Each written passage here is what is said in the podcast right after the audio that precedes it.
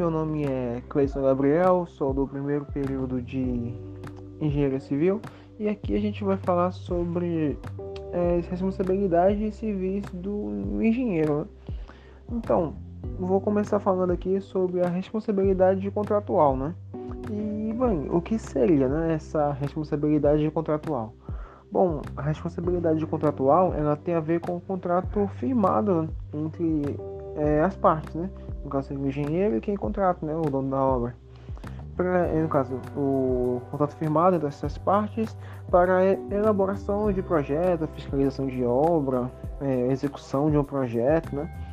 E aí ela vai prever nesse contrato, né? Direitos e obrigações de cada uma das partes, né? E aí vem outro ponto, como esse contrato pode ser feito, né? Bom, a contratação de profissionais pode ser feita de forma verbal ou escrita por meio de documentos, sendo essa o ideal, né? Ou a parte escrita. Porque aí vai estar realmente tudo especificadinho, tudo direitinho, é, os deveres e os direitos do contratante e do contratado. Né? Os contratos não verbais, eles não possuem uma forma prescrita em lei, por isso que pode vir a ser um grande problema, né? porque de que maneira é, a gente pode comprovar que foi, que foi combinado alguma coisa, como é, o preço, o prazo e o que deveria ser feito na obra, né? Como não tem nada que garanta que isso foi dito entre, entre os dois, então não tem como provar. É, no caso, é, o, esse contrato, né, ele fica ele é feito é, com base numa ART, que é uma anotação de responsabilidade técnica, que ela foi prevista na Lei 6.496 de 77. E no artigo 1 ela diz o seguinte, que todo contrato, escrito ou verbal, para execução de obras ou prestação de quaisquer serviços profissionais referentes à engenharia, arquitetura e agronomia fica sujeito a essa ART, anotação de responsabilidade técnica. E no seu artigo 3 dessa mesma lei, ela fala né, que a falta dessa ART vai sujeitar o profissional ou a empresa né, a multa prevista na linha A do artigo 73 da Lei número 5.194 de 66. E nessa, nessa linha A, ela fala que a multa fica em, em torno de 1 a 3 décimos do valor de referência aos infratores. E quando é, um RT, no caso do contrato, né, ele é assinado por um profissional que não comparece no momento da fiscalização, ou ele só assina o projeto que não é dele, quem responde por qualquer coisa que aconteça, como um acidente, como uma falha no projeto, uma falha na estrutura, é a pessoa que assina. Então aí é assim que ela funciona, né? Porque a RT ela vai funcionar como um vínculo, né? Entre a obra e o profissional. Se não existir um RT, ou, ou o profissional é irregular, ou ele não tem registro no, no conselho, ou então a gente não tem um engenheiro responsável é, pela obra em si. Então, a, então sempre tem que ter um, um contrato para deixar tudo mais bonitinho, tudo nos conformes, né? E assim evita muitos problemas, evita multas e entre outras coisas que vai ah, manchar a imagem do dinheiro, vai atrapalhar o andamento das coisas e, e é mais ou menos por aí, mais ou menos isso. É, falando de outra responsabilidade civil do engenheiro, é a responsabilidade sobre danos a terceiros. Bom, na construção civil é muito comum a gente constatar danos a vizinhos em virtude da vibração de estaqueamento, das fundações, quedas de materiais e outras coisas que podem acontecer durante a obra. Né? Então, esses danos resultantes desses incidentes eles devem ser reparados, pois cabe ao profissional tomar todas as providências necessárias para que sejam evitadas esses incidentes e preservar a segurança e saúde e sossego de terceiros. E quando a gente fala terceiros, não somente os vizinhos, mas até mesmo os funcionários da obra e, pessoas envolvidas no local. Caso venha acontecer algum acidente desse, a responsabilidade pode ser até dividida entre o próprio engenheiro, o proprietário da obra e, em alguns casos, até ao subempreiteiro. Mas isso aí já vai depender de como foi analisado esse incidente, de quem é a culpa, é, o que causou, o que acarretou né, esse incidente, se foi por falha de projeto, falha estrutural, se foi falha humana, de onde veio essa falha, o que aconteceu algum incidente. Então isso tudo é bem, bem analisadinho. É, o engenheiro civil ele tem uma responsabilidade civil, que é, vai ser a reparação de danos ao patrimônio, e responsabilidade criminal, que é a penalidade criminal, por atos decorrentes da obra, porque ele é teoricamente capacitado e está no comando dos serviços. Então, para ser avaliado esses danos, vai ser analisado todos os fatos de acordo com o contrato e a discriminação dos serviços da RT da obra. Então, é tudo bem analisado. Então, se a gente pegar essa, essa, essa parte, essa responsabilidade de trazer para o âmbito criminal, a gente vê nos artigos 250 e 256 do Código Penal a seguinte situação: é, causar incêndio expondo a perigo a vida e a integridade física ou patrimônio de outrem acarreta em pena de reclusão de 3 a 6 anos e multa. E também causar desabamento ou desmoronamento expondo perigo à vida, integridade física ou ao patrimônio público de outrem, acarreta pena de reclusão de 1 a 4 anos e multa. Ou seja, é, as medidas é, necessárias para se evitar essas coisas elas são de suma importância para evitar problemas para o engenheiro no andamento da obra e assim conseguir executar sua função da melhor maneira possível.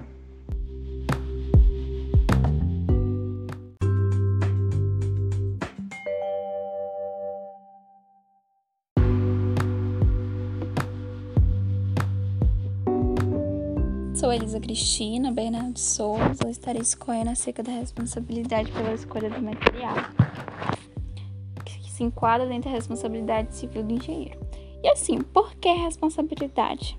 Sabemos que o profissional liberal ele irá responder se praticar qualquer ato que gere prejuízo, seja moral ou patrimonial a terceiros. Então, é de responsabilidade dele evitar que ocorressem possíveis danos. Então, dentre as maneiras de evitar através dessa é, a escolha do material, que ela é importante para garantir a solidez e segurança da obra, é importante que o material seja escolhido unicamente pelo profissional e que ele faça a escolha através do memorado descritivo, que é embasado da NBR 15.575, que é a norma de desempenho de edificações habitacionais, que indica os pontos em que o material o memorial descritivo deve conter, dentre eles, que é o detalhamento de materiais empregados na obra, que indicará os, a metragem, marca, modelos, tamanhos, dentre outras especificações. E a importância desse memorial descritivo em um projeto, em uma obra, é que ele ele complementará o projeto, ou seja, ele traz um detalhamento de serviço a serem executadas, recomendações necessárias e também ele definirá um cronograma que facilitará na hora de fazer os orçamentos. E também é importante que esse documento ele seja registrado, ou seja, como diz na lei 4.591 de 64, no artigo 32, se ele for fazer a venda desse imóvel, o empréstimo na, nesse imóvel, nessa construção, é, ele deve conter o memorial descritivo registrado em cartório e é importante que o memorial descritivo ele seja completamente de acordo com o projeto, ou seja, ele tem que estar fiel ao projeto. E a importância desse detalhamento é que ele facilitará o gerenciamento de forma que facilitará a evitar possíveis erros e atrasos na entrega e, por consequência, evitar custos extras.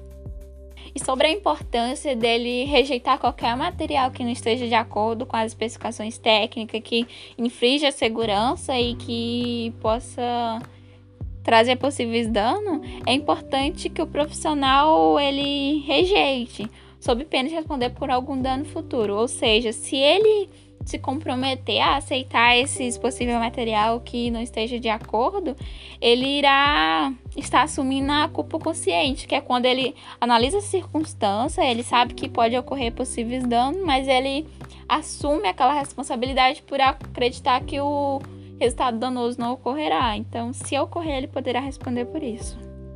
Outra coisa que é muito importante do memorial descritivo é porque nem todo mundo consegue analisar um projeto. Por exemplo, quem vai construir esse, essa, esse projeto, ele talvez ele não consiga interpretar pelo projeto, mas pelo memorial descritivo, que terá todo um detalhamento, ele consegue entender e o cliente também, que ele vai, através desse memorial descritivo, ele vai verificar a segurança dos materiais, a segurança do, pro, do, pro, do projeto, de como será construído em cada etapa, é, as normas empregadas, o cálculo é, estrutural que será feito, dentre outras. Então, agrega muito e é um documento público e ele é exigido em todas as obras e ele deve ser feito anteriormente a qualquer início construtivo. É importante seguir sempre esse memorial descritivo, que ele vai estar de acordo com as normas, e para precaução de, e a entrega de uma obra conforme projetada e também desejada pelo cliente.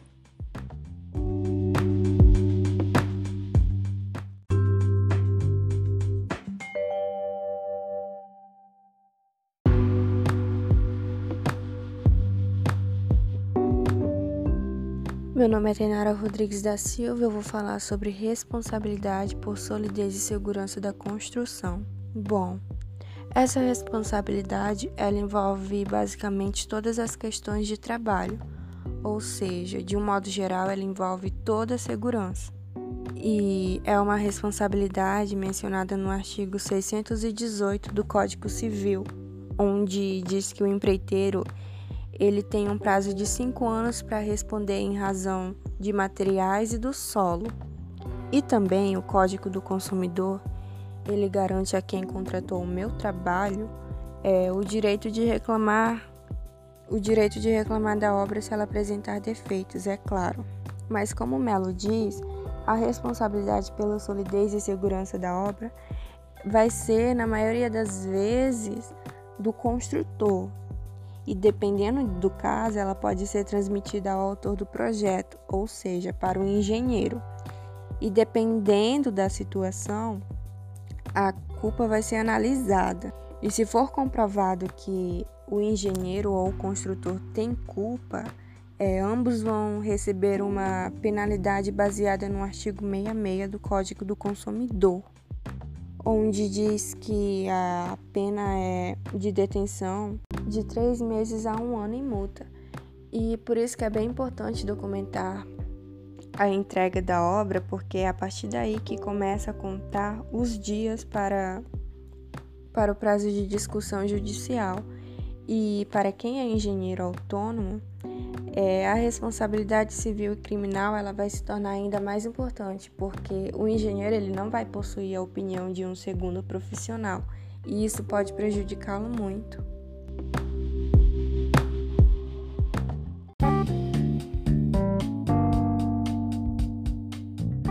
Vale lembrar que a responsabilidade do engenheiro não fica somente na civil e na responsabilidade criminal, também tem a técnica e a trabalhista, e essas responsabilidades são independentes e inconfundíveis entre si, podendo ocorrer de formas distintas ou em conjunto, como por exemplo, se uma determinada obra construída por um profissional habilitado vier a desabar em razão de sua imperícia, imprudência ou alguma negligência e causar danos a outras pessoas e lesões nos operários que trabalham nessa obra, é, esse exemplo vai caracterizar ao mesmo tempo os quatro tipos de responsabilidades que eu mencionei. Na responsabilidade técnica, ela vai ter uma punição em nível profissional pelo descumprimento de legislação específica e ou algum código de ética. Na responsabilidade civil, vai ter a reparação dos prejuízos causados ao dono da construção e a terceiros. Na responsabilidade criminal, tem uma punição criminal pela comprovação de culpa e na responsabilidade trabalhista uma indenização ao acidente sofrido pelos operários. Então aí nós conseguimos ver que para ser um engenheiro você tem que estar atento é, a tudo. Você tem que saber quais são os seus deveres, seus direitos, suas responsabilidades, para assim poder executar a sua função da melhor maneira possível.